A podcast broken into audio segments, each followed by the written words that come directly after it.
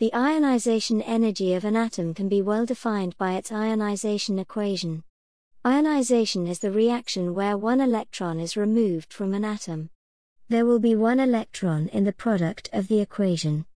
So we will always have an E minus term on the right hand side of the equation. We must understand the charges on the atom during the reaction. During ionization, we remove one electron from an atom. As the negative electron is removed, the atom's charge will increase by 1. For example, the second ionization of sodium converts sodium 1 plus into sodium 2 plus. Ionization energies are always defined as being in the gas phase.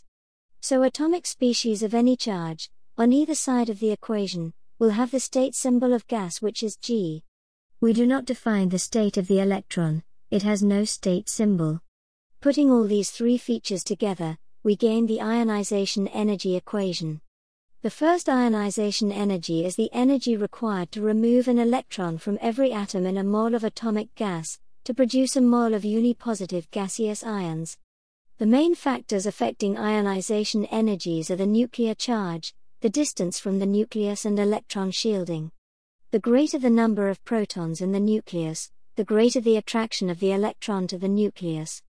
A greater attraction of the electron means more energy is needed to remove the electron. This means that ionization energy is greater. Electrostatic attraction decreases sharply with distance. This means that less energy is needed to remove electrons which are further away. This means that as distance increases, ionization energy decreases.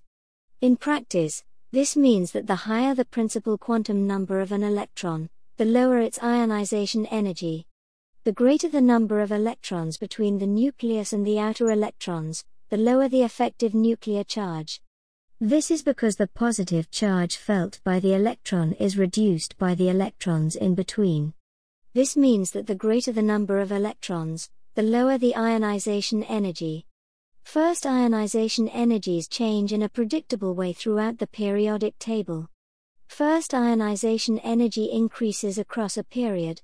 This is because the atomic radius decreases. Proton number increases across a period, so electrons are more attracted to the nucleus. The electron is closer to the nucleus, and so experiences a greater attraction. Nuclear charge increases across a period. First ionization energy decreases down a group. This is because the atomic radius increases. The electron is further from the nucleus, and so experiences lower attraction.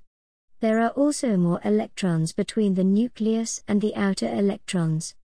This means the outer electrons experience greater shielding from the nucleus. This also provides evidence for the existence of shells,